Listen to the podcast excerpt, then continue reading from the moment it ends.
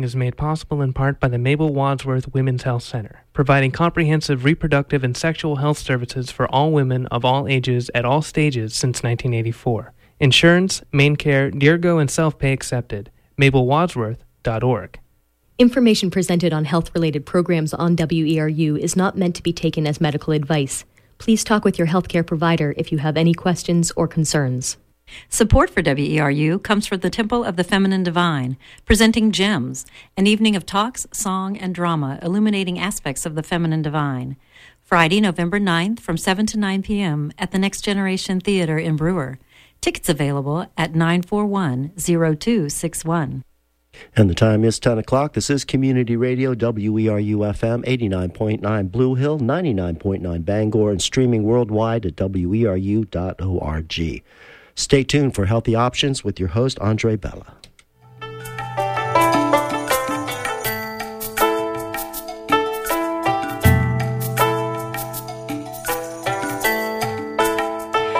Welcome to Healthy Options, where we talk about all kinds of integrative medicine and healing. I'm Andre Bella, and just a reminder that this is a live call-in show, and at the half hour, we will be opening up the phone lines for your calls. Uh, today we're going to be speaking with Sudama Mark Kennedy, an intuitive healer and musician. Um, he lives in Santa Barbara, California, but he has a very important tie to Maine. He spent some time of probably every summer of his life at his family's home on Mount Desert Island. Uh, welcome, Sudama, and thank you for, for being with us today. Good morning, Andre. It's an honor. Well, I um, I want to mention here that this interview is happening because of an email I received from someone here at W E R U um, who had been hiking with you in Maine uh, back a little while ago, and she contacted me and said, "You must interview this extraordinary man." And so that's how we got here this morning. So welcome. Thank you so much. Um Sudama Mark Kennedy is an intuitive healer and musician, and he defines himself as a rebooter of body, mind, and spirit. Sudama heals with his own musical and mythopoetic blend of artistry and wisdom, and he's the recipient of the Lifting Up the World with Oneness Heart, United Nations Award from the Peace Meditation at the U N for his work. Other recipients of this award include Mother Teresa, Nelson Mandela, Sting, and Susan Sarandon. His approach to optimum health is holistic and based on intuitive recognition of essential weaknesses that cause distortions in the electromagnetic dynamics of the body. Clearing these distortions energetically leads to spiritual healing and rejuvenation. Spiritual renewing is not only an anti-aging and preventative treatment by design, but also leads to successful transitions, prosperity, better relationships, agility, flexibility, body, mind, and spirit coordination, and a balance and dynamic tension overall. No machines, drugs, hypnosis, exercise, physical manipulation, or preconceived beliefs are necessary with this holistic health approach, and treatments can be done in person or also by telephone. Um, I also want to include a little bit, Sudama, of your personal biography because I think it's very fascinating. Um, in Sudama's words, my, my parents were American diplomats posted in Yemen, Beirut, Lebanon, Athens, Greece, Santiago, Chile, Washington, D C, and so my itinerant childhood was grounded by many summers at my grandmother's house near Acadia National Park in Maine. I delayed my nineteen seventy-nine graduation from Princeton University to pursue spiritual disciplines in Hawaii and India, and finished in nineteen eighty-four with a degree in creative writing and poetry. In nineteen seventy-nine, my father was taken hostage in Iran and released in nineteen eighty-one. And some of you may have seen the recent film Argo, in which Sudama's father is one of the hostages. During this time and after, I traveled extensively with renowned teachers in India, and I'm not even going to attempt to pronounce all of your teachers' names because I know I couldn't do that. um, but you have also uh, considered yourself to be a healer ever since uh, you were very young, and that the universe is an expression of supreme consciousness. Uh, you studied uh, Huna healing in Hawaii in nineteen seventy-nine, Shiatsu in Japan in the mid-eighties, and Indian philosophy and yoga traditions in India and at the graduate level. He writes, my interests in mystical literature and Indian music, as well as meditation and yoga, led me to getting a master's degree in religious studies at U C Santa Barbara, uh, California.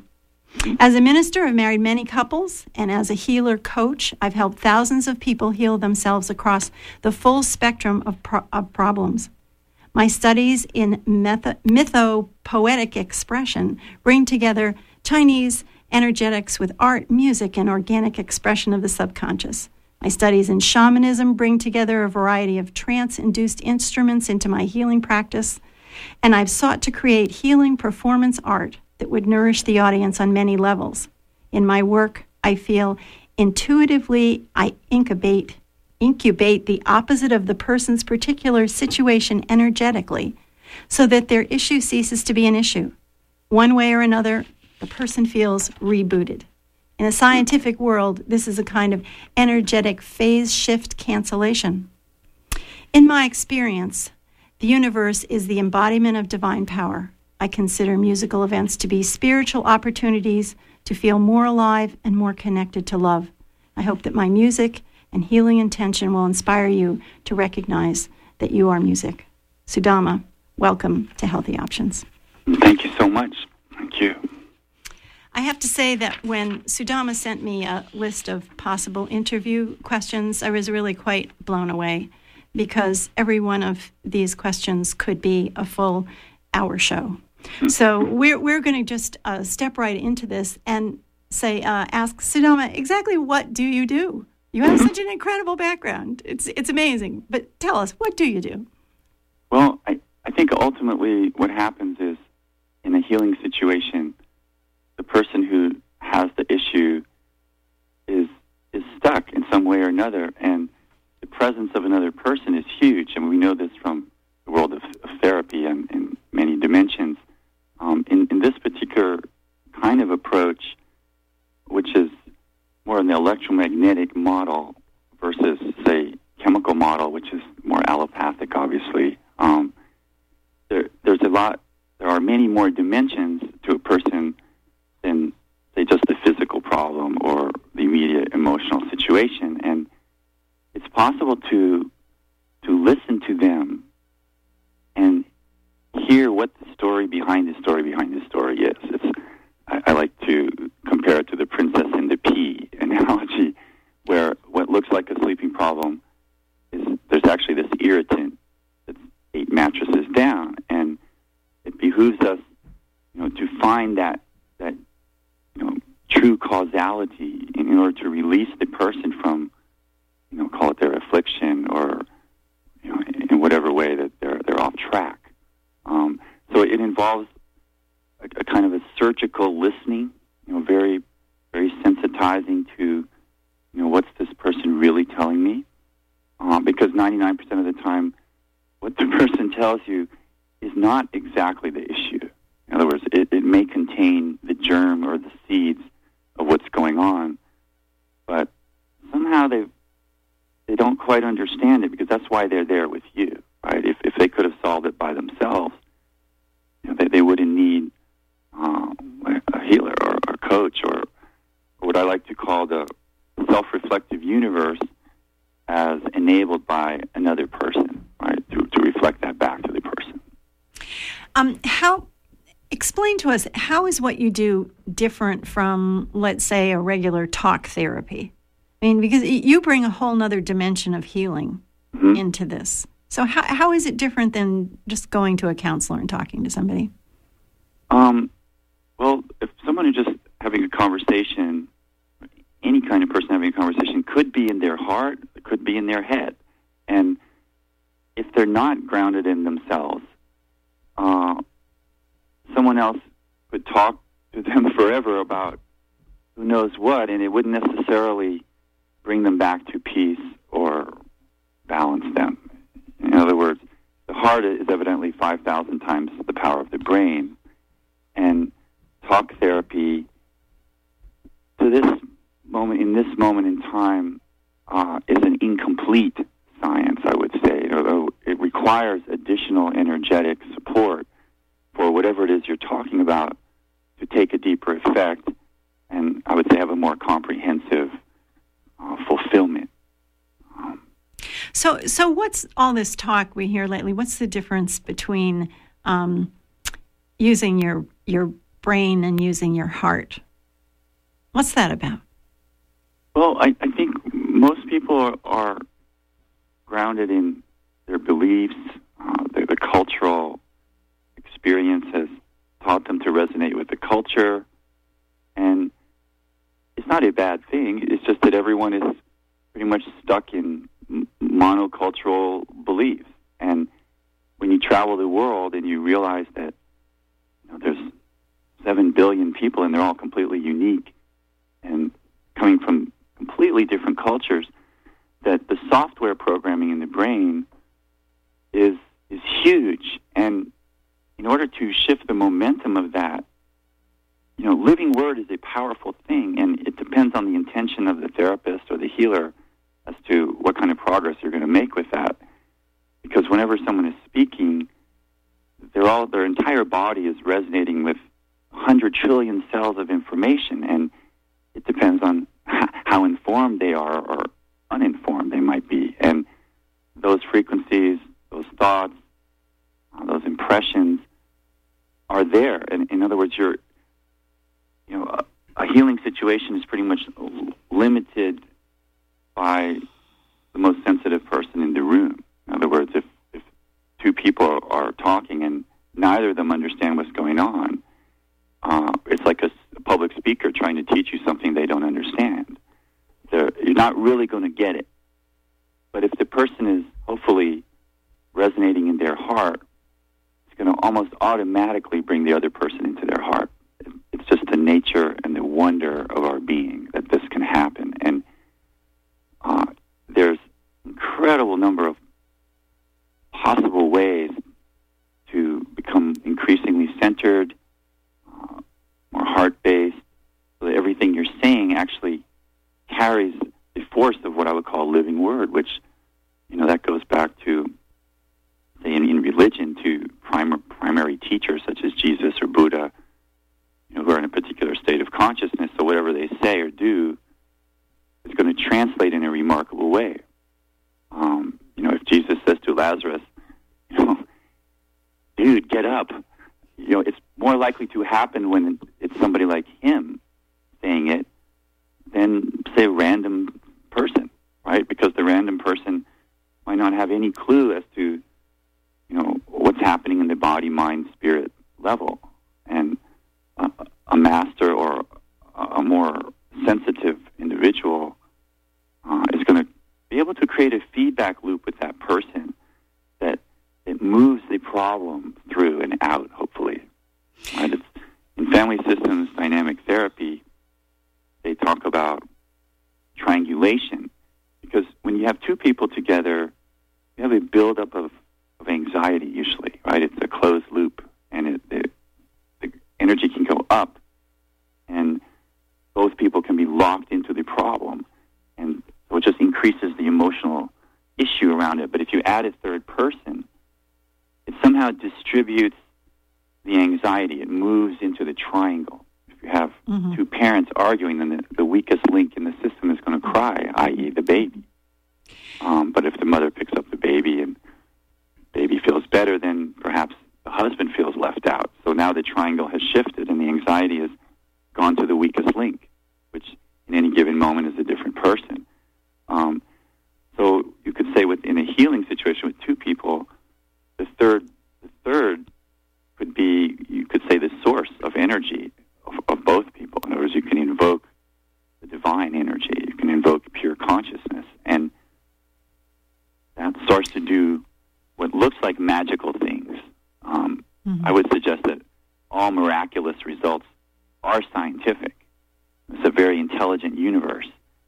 Uh, but it's always explainable. It's just oftentimes the science is more subtle than the culture has evolved, and we look at these situations and we think, wow, that's miraculous. And yes, it, it, it is seemingly miraculous when somebody gets healed or some situation that's been going on for months or years suddenly resolves. You know, and it's, it's, it seems very mysterious because it is. There's an art to mm-hmm. getting a very high mm-hmm. percentage in any healing situation. I think the medical world is you know, quantified around twenty percent you know, fixed rate, whatever that means. And it's possible in the electro- with the electromagnetic model, I would suggest, to get eighty, ninety percent of the problem dealt with. Uh, you know, using, it's like, it's mind over matter, essentially. Um, you know, at Princeton, where I went to school, there's a facility called the P E A R facility, the Princeton Engineering Anomalies Research Department. And for years, excuse me, they've been studying the, the phenomenon of mind over matter, and they use random event generators to, you know, see how it is that, how psychic we are, how telepathic we are. And they, those scientists would, would say, you know, we have proven mind over matter. And you could take that one more step. You could say, really, what are they talking about? It's probably more mind over mind, because mm-hmm. matter does seem to be alive. It, it's consciousness. It's living presence. Mm-hmm. Um, it's sort of posing as matter, posing as tables and chairs. And but if you really examine objects carefully, yeah. you just go deeper and deeper, and it's mostly empty space and energy. Energy. I want to remind our listeners that this is Healthy Options. This is W E R U F M eighty-nine point nine Blue Hill and ninety-nine point nine in Bangor.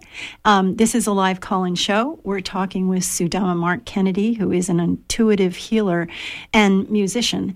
And at the half hour, we'll open up the phone lines. Um, our toll-free call-in number is eight six six, six two five, nine three seven eight. So after the break at the half hour, uh, we will be welcoming your calls.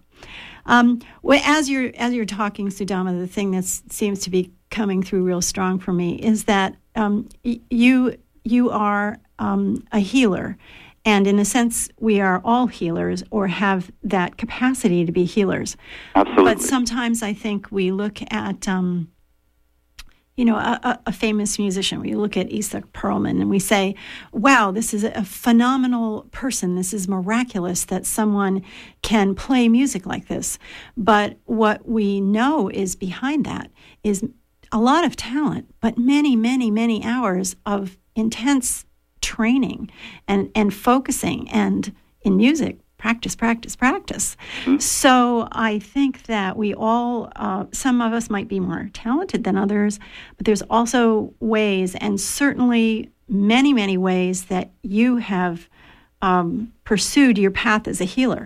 Um, so what what got you to pursue that path with such intensity? I think, well, music's the perfect example um, because everybody does have musical talent. You know, anyone could try to play the guitar, but there's usually only a few that take it to the highest level, as we know, right? Um, so that would be another way of saying that everyone is very telepathic. I would say literally every single person on the planet is as telepathic as you could be, uh, because every cell in their body is a transmitter, right? It's like a computer chip that works biophotonically and is sending out millions of signals. Every atom and molecule is a, you know, a broadcast station of pure creation. So we're um, actually doing that all the time, even though we don't consciously know we're doing that? I mean, are all human beings doing that? I, I would say so, and then someone might ask, well, why is that person more psychic than this person? You know, what, what, how does that work?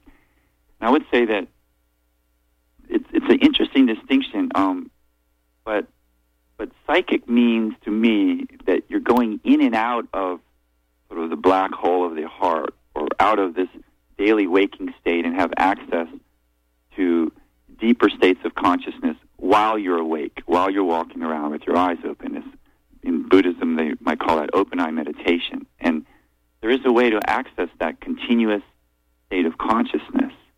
And, you know, most people, they're consumed with whatever's happening in the moment. And it's like they just forget. They don't have enough training to maintain this sort of deeper attenuation or this deeper entrainment in the heart is continuous. In other words, they forget that they're God after a while. So it's all or, there, but or, we just don't see it. it. Right? Yeah. Where people who do it professionally, um, you know, we're we're doing our best to maintain that thread, you know, continuously, so we don't forget who we are. You know, that that seems to be maybe why you would pay one person, you know, and, you know, to do the, the sort of work, mm-hmm. and the other person, I say, well, you know, grace is free. How, how come you're you're paying for that?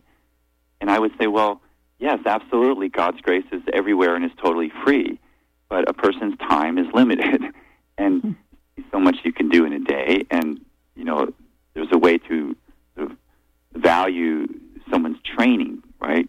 So mm-hmm. it's commensurate Absolutely. with mm-hmm. his action. Um, in my case, you know, I was always one of these kids that could see ghosts. And when I lived in Beirut, uh, there was the landlord of the, the house we lived in would show up periodically and check out the new owners. And, you know, usually there's someone in the family who can sense this this presence. And in this case, you know, this Arab guy would sort of walk into my room, go right through and out onto the balcony, and I'd look out on the balcony, he would be gone.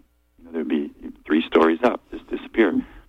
And it turns out he fit the description of Mister Karani, who was the landlord who'd passed away years before. And I think ever since then, uh, I'm just more aware of these this realm of consciousness. And you know, when that's the case, you, you tend to pursue things that enhance it. Um, so, you know, I've, I've always been attuned to this world of meditation, uh, higher consciousness, you know, studying dolphins. Uh, you know, back when I was fourteen, studying transcendental meditation. And so I, you could say I started early. Um, and, you know, everyone has access to the source. And it's just a question of, you know, what is your attraction? What's interesting to you about it? Um, what is the, call it the karma of that? You know, did you do this before? Is this something you want to do? Um, you know, what is your personality like in order to be able to be diplomatic with people? And I come from a diplomatic family. And I also come from uh, a lineage that would, in my opinion, would be the closest thing to American shamanism that is not a Native American. Um, and that would be the Masonic lineages. Um, from Europe. And my great-great-great-great-grandfather was Robert Livingston, and he was the Grand Master Mason who inaugurated George Washington and helped Jefferson write the Declaration of Independence. So there is this founding father energy that I feel, and you know, these folks were architects, masons. They they worked with, call it Egyptian technology, you know, mm-hmm.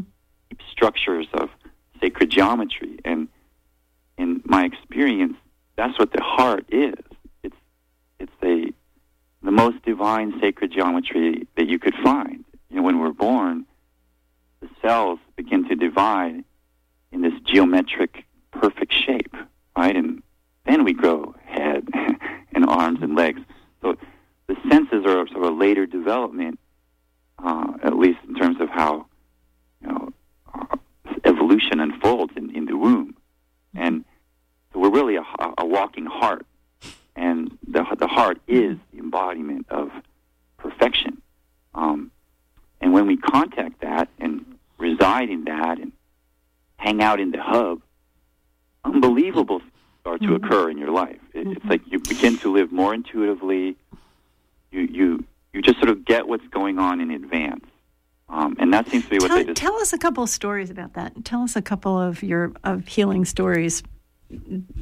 Because you have yeah. so many, so many of them, but give us There's a couple. There's a really fun one, at least relative to Maine. Um, I was giving a talk at the Northeast Harbor Library, I think it was in two thousand six.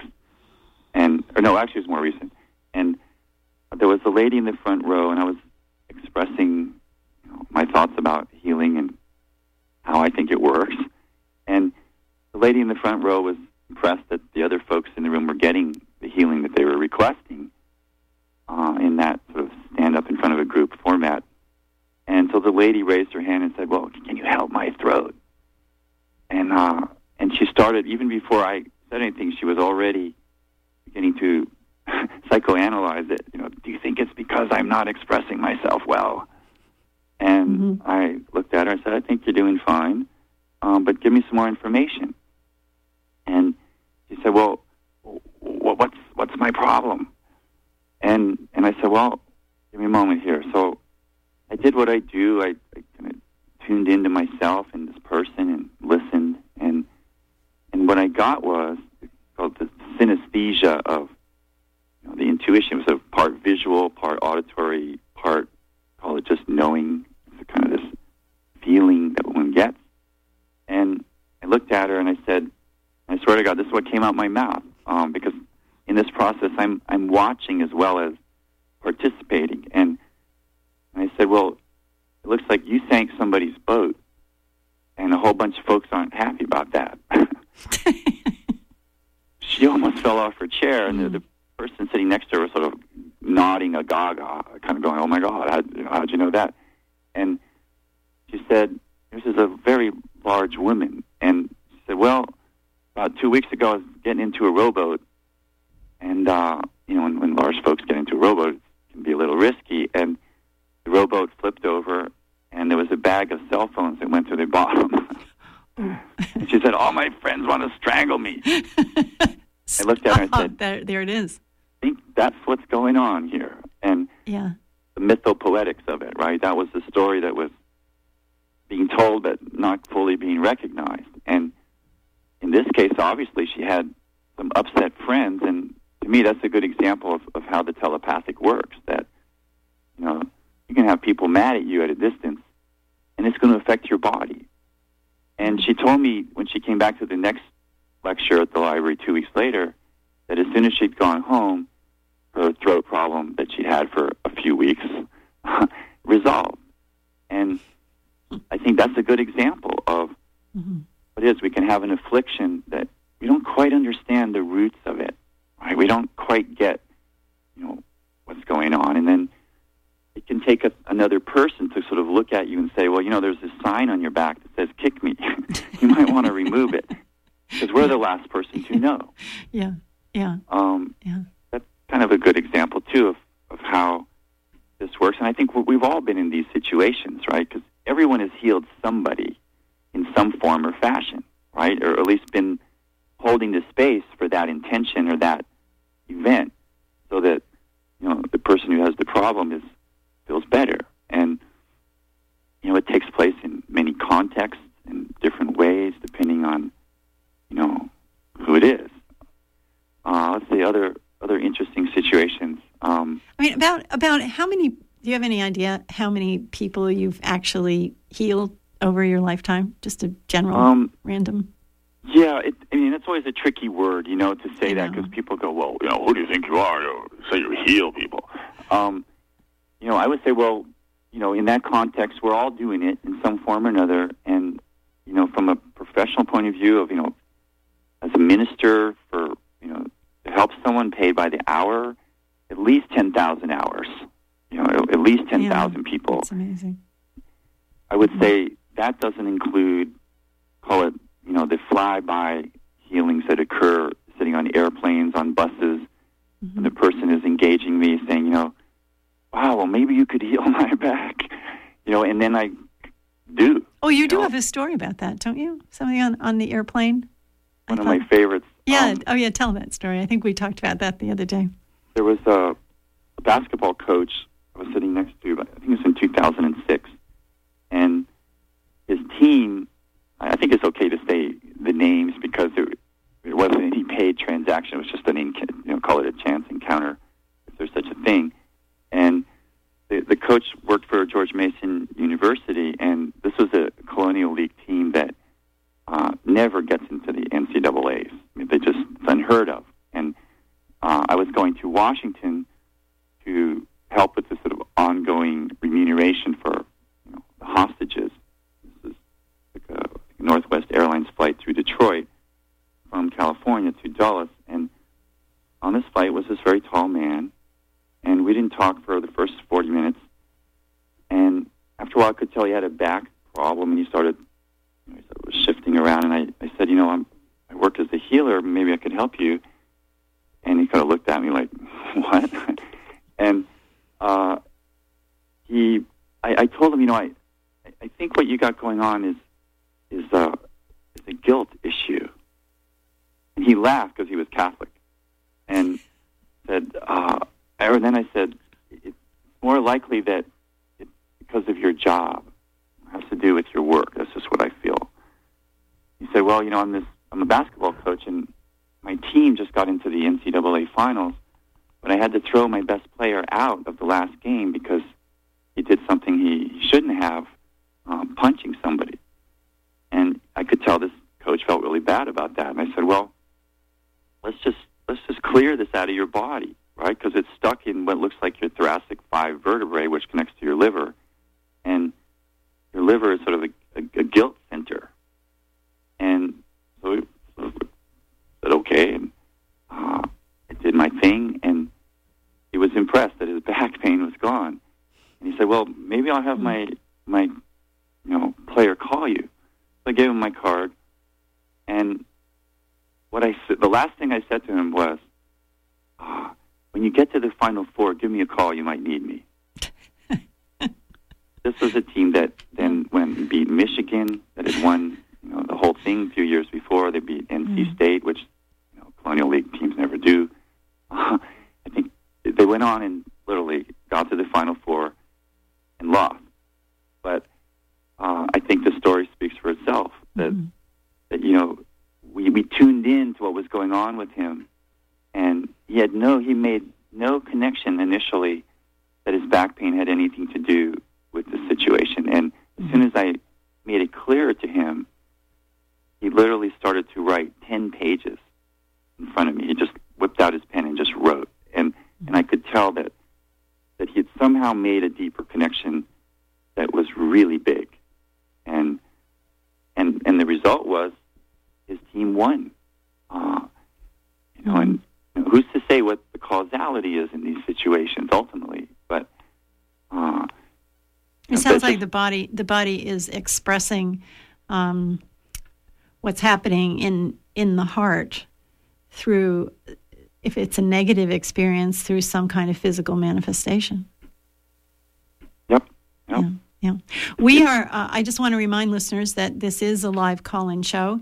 Uh, we're going to be taking a very short break and hearing a little bit of Sudama's C D, Green Evolution. Um, our call-in number is eight six six, six two five, nine three seven eight. And after a very short break, the lines will be open, uh, and we will be back shortly, again with Sudama. So we'll take a little break, and we'll be back for those call-ins.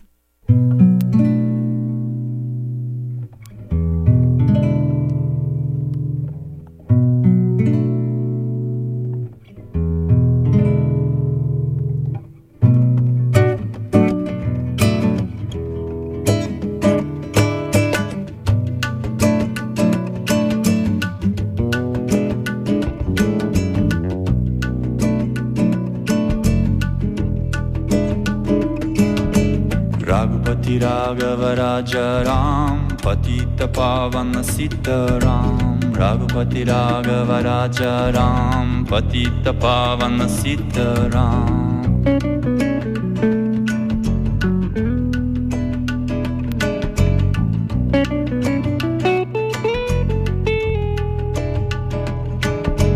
Healing is a feeling when your heart just knows. When you're filled with forgiveness, your love just grows. Healing is a feeling where your heart just knows. When you're filled with forgiveness, your love just grows.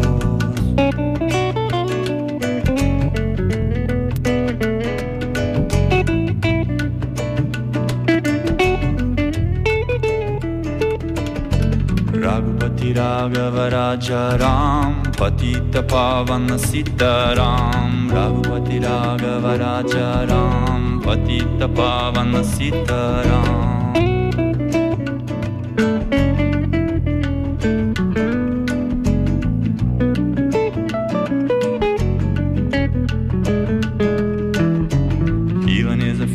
Your heart just knows. When you're filled with forgiveness, your love just grows. Healing is a feeling where your heart just knows. When you're filled with forgiveness, your love just grows. Healing is a feeling, your love just grows. Healing is a feeling, your heart just knows.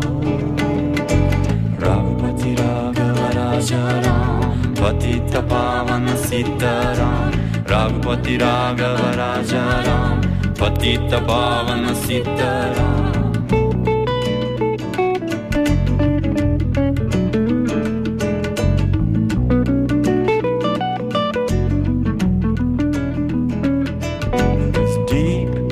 Inside, there's a magical place with a whole lot of grace. Deep inside, there's a magical place with a whole lot of grace.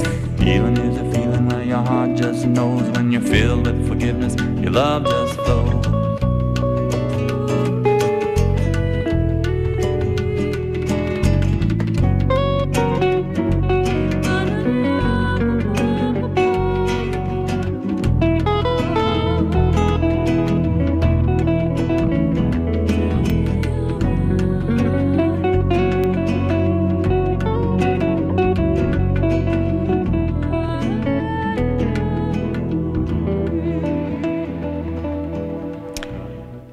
That was a little bit from Sudama's C D, Green Evolution, and I think you also have another new C D coming out in a in a little while, isn't that right, Sudama?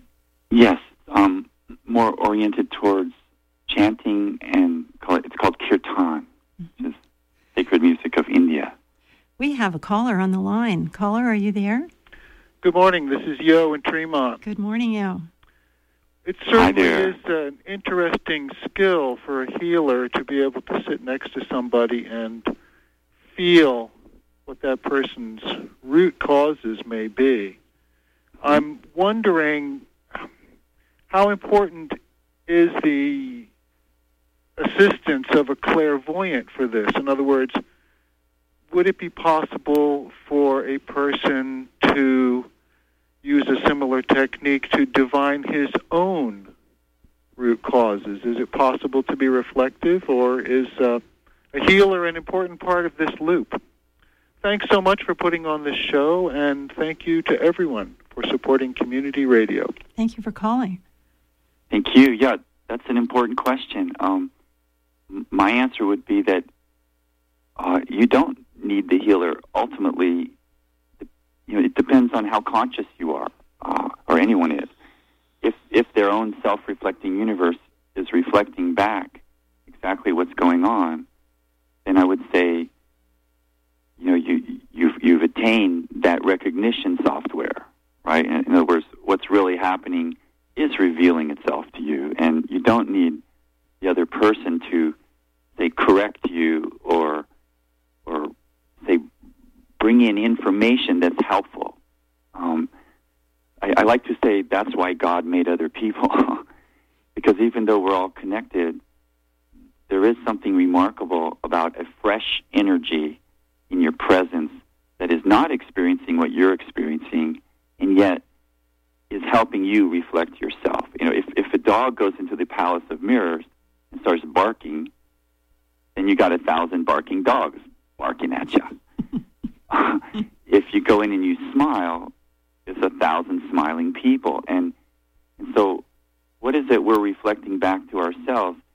I, I think in your question, you were asking about the necessity of clairvoyance. And I, I would say it doesn't... I, I was giving you examples of, say, some of the more remarkable healings that ultimately, you know, vectored into clairvoyance.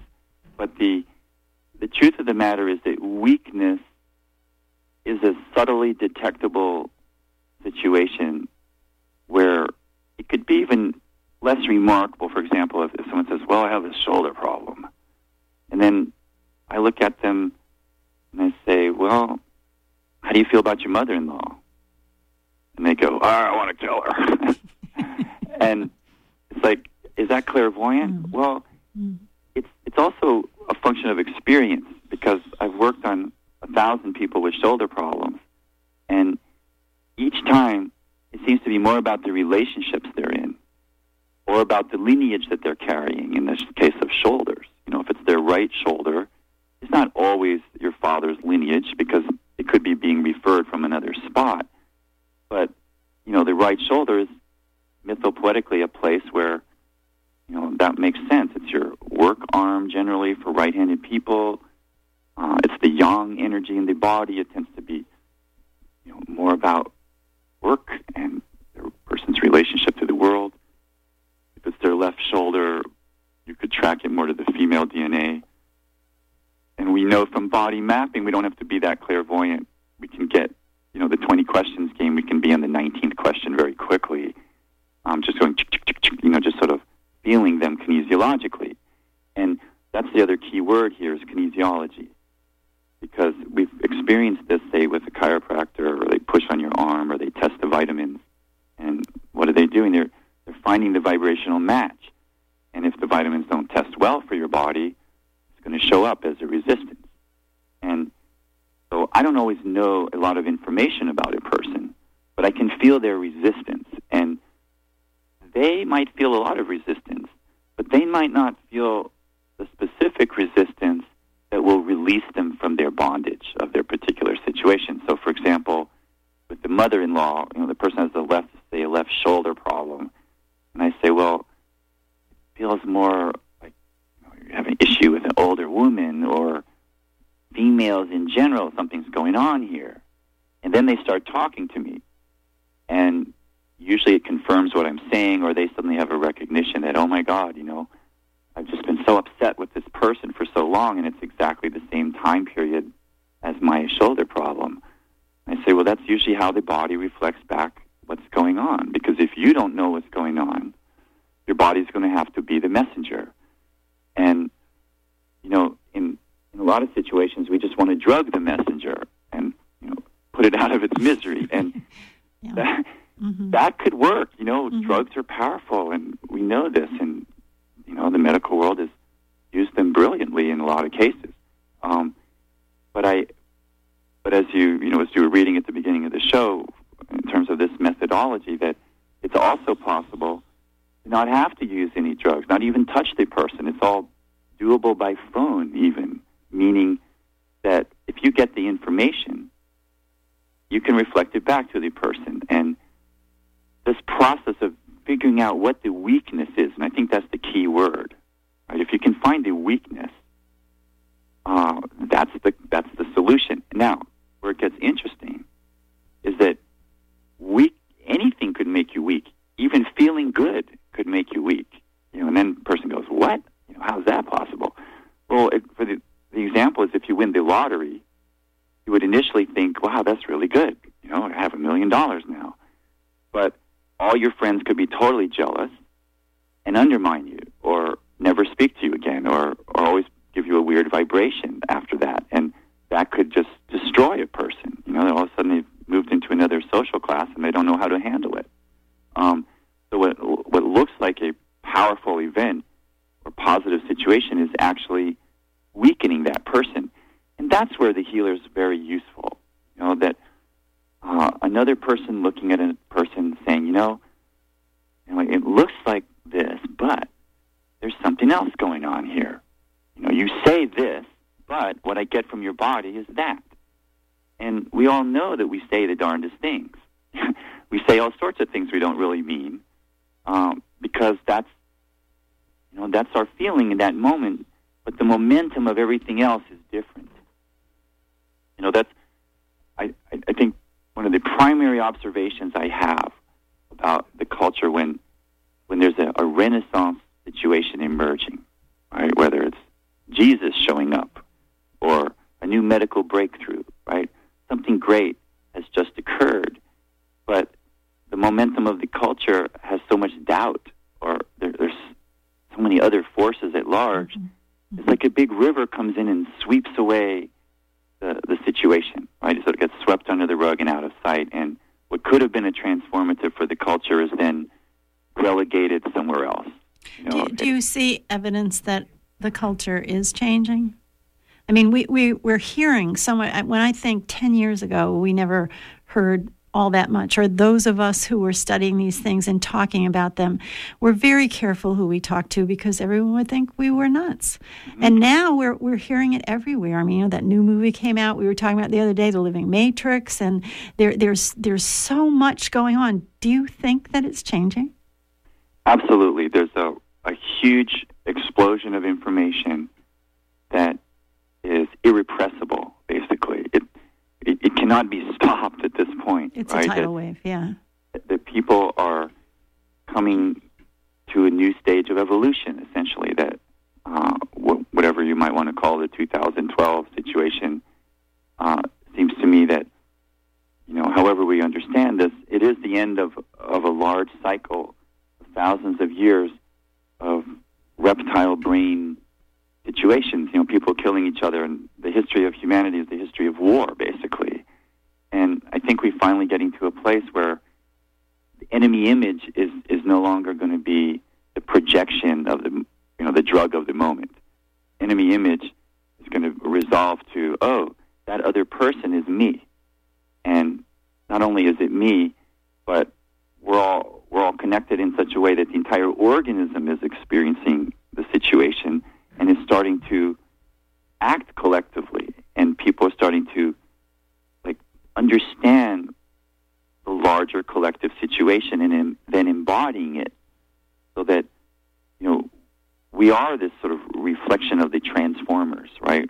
We are the people who who are sort of downloading the new information and then turning that into reality, you know, making that a real situation as opposed to speculative.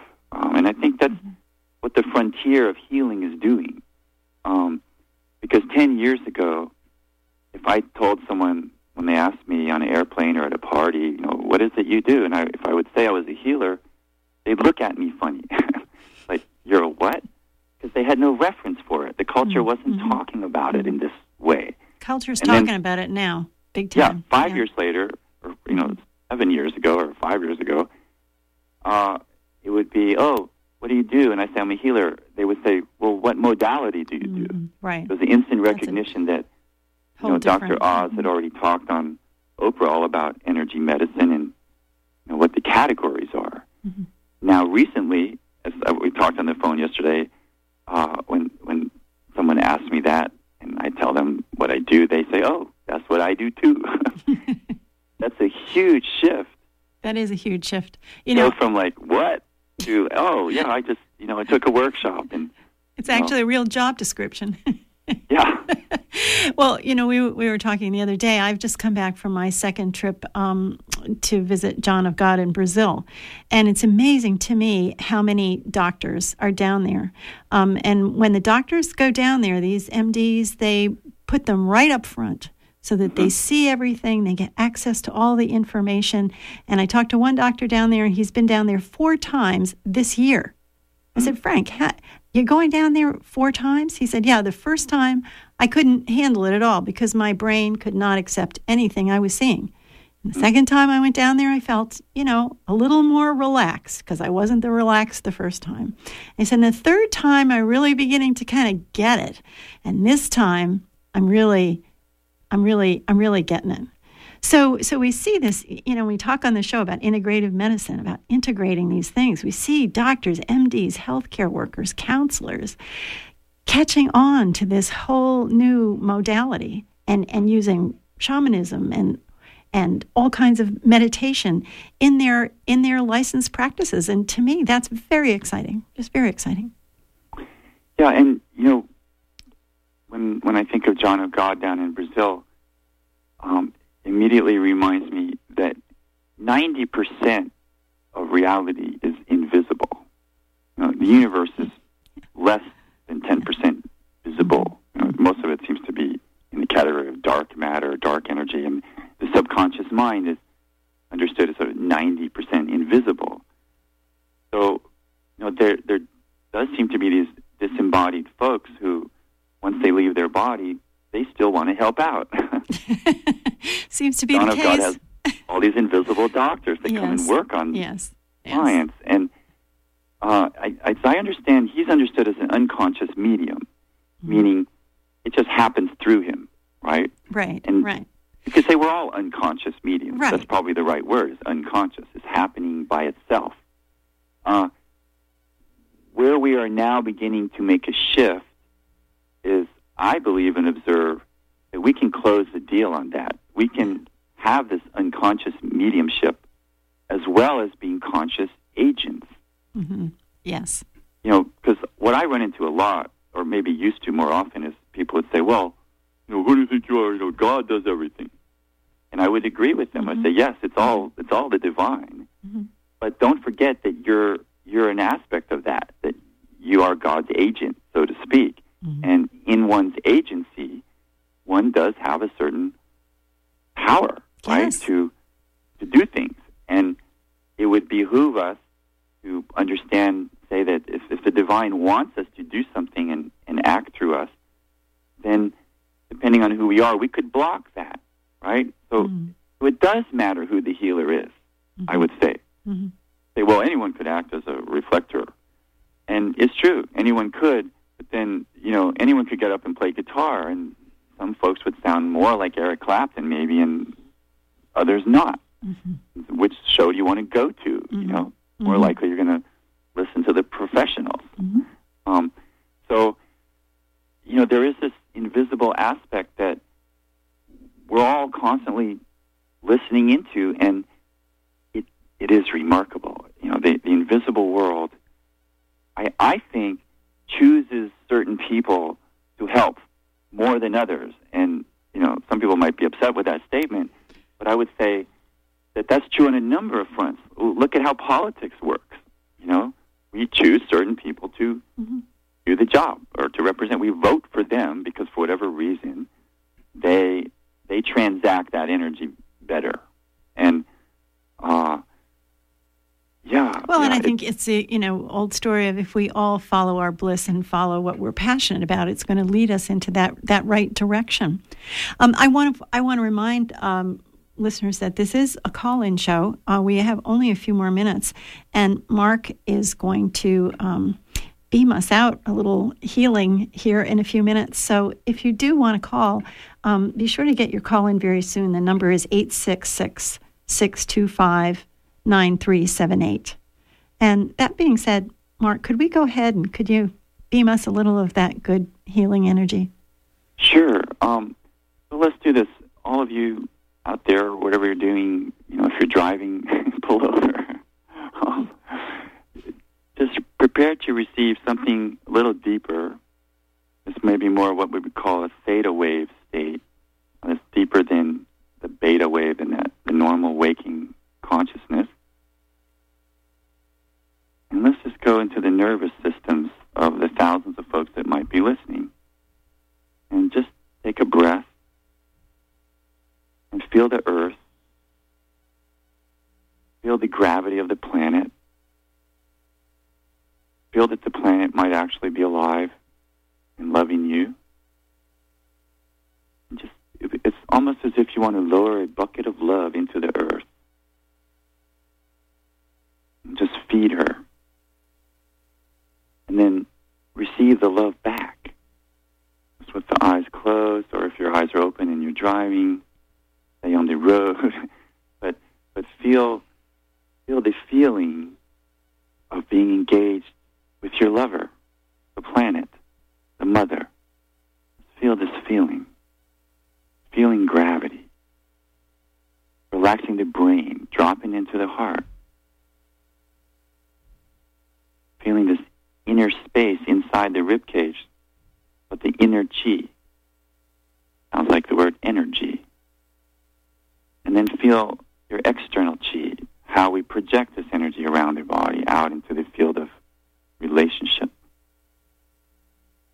Just feel this, breathing, coming back to center, strong for the center of your body, strong for your midline, strong for the symmetry of the body,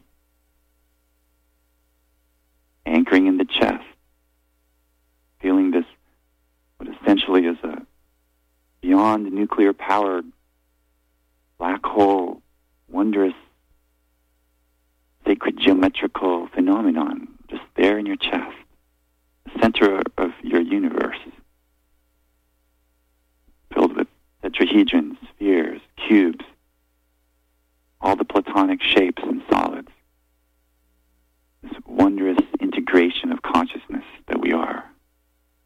Remembering this is huge. Feeling the part of you that's watching you be you. This deep inner witness that's there when you're sleeping, that reports back in the morning. You've been asleep for six or seven or eight hours. Who is this part of yourself that knows this? It's even there when you're asleep. It was probably there before you were born. It's very likely to be there after you leave the body. Part of you that knows that your pure consciousness, that you are electromagnetic phenomenon in a body, observing the body, acting through the body, acting through the mind, using the mind, which is a speed of light vehicle, transluminary, faster than light. In a split second, you can be in Paris and you can be back. How is this possible? The mind is faster than light. Experience it as a tethered bird on your wrist, like a falcon of consciousness, a falcon of power that can just go out, deal with the situation, and return to base. Understand you have this power. Feel how it's nested in your heart, that the mind exists more in the heart than the brain. The brain is like your television set, but it's the signal we're interested in. You want to connect with this A C D C signal. It goes right down the spine, central nervous system, cerebral spinal fluid phenomenon, electromagnetic phenomenon. Just feel who you are as biophotonic being, filled with light. Experience your own light. Just breathe into it. Clear out the garbage. The lymphatic system is five times the size of the circulatory. It's there for a reason. Cells are sending out all kinds of waste product. It needs to disappear. It needs to go out.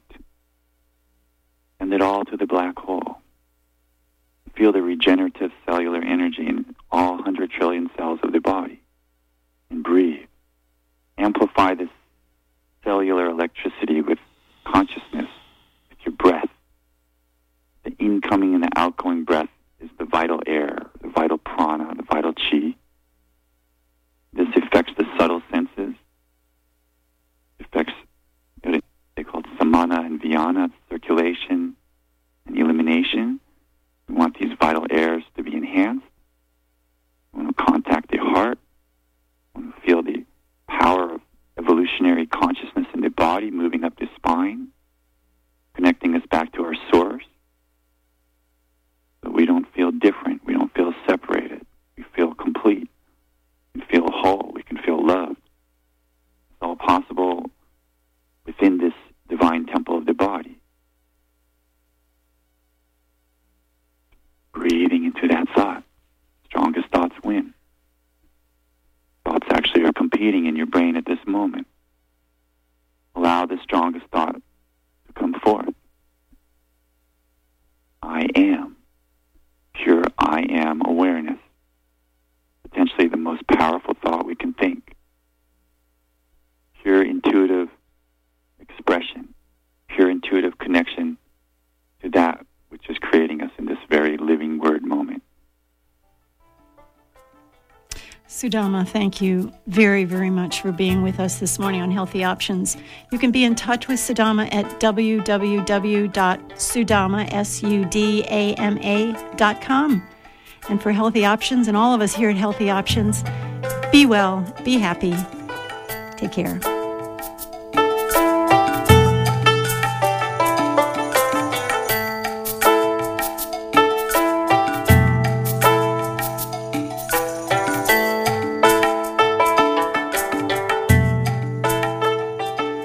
Support for W E R U health-related programming comes from the Penobscot Bay Press, committed to providing community news and information.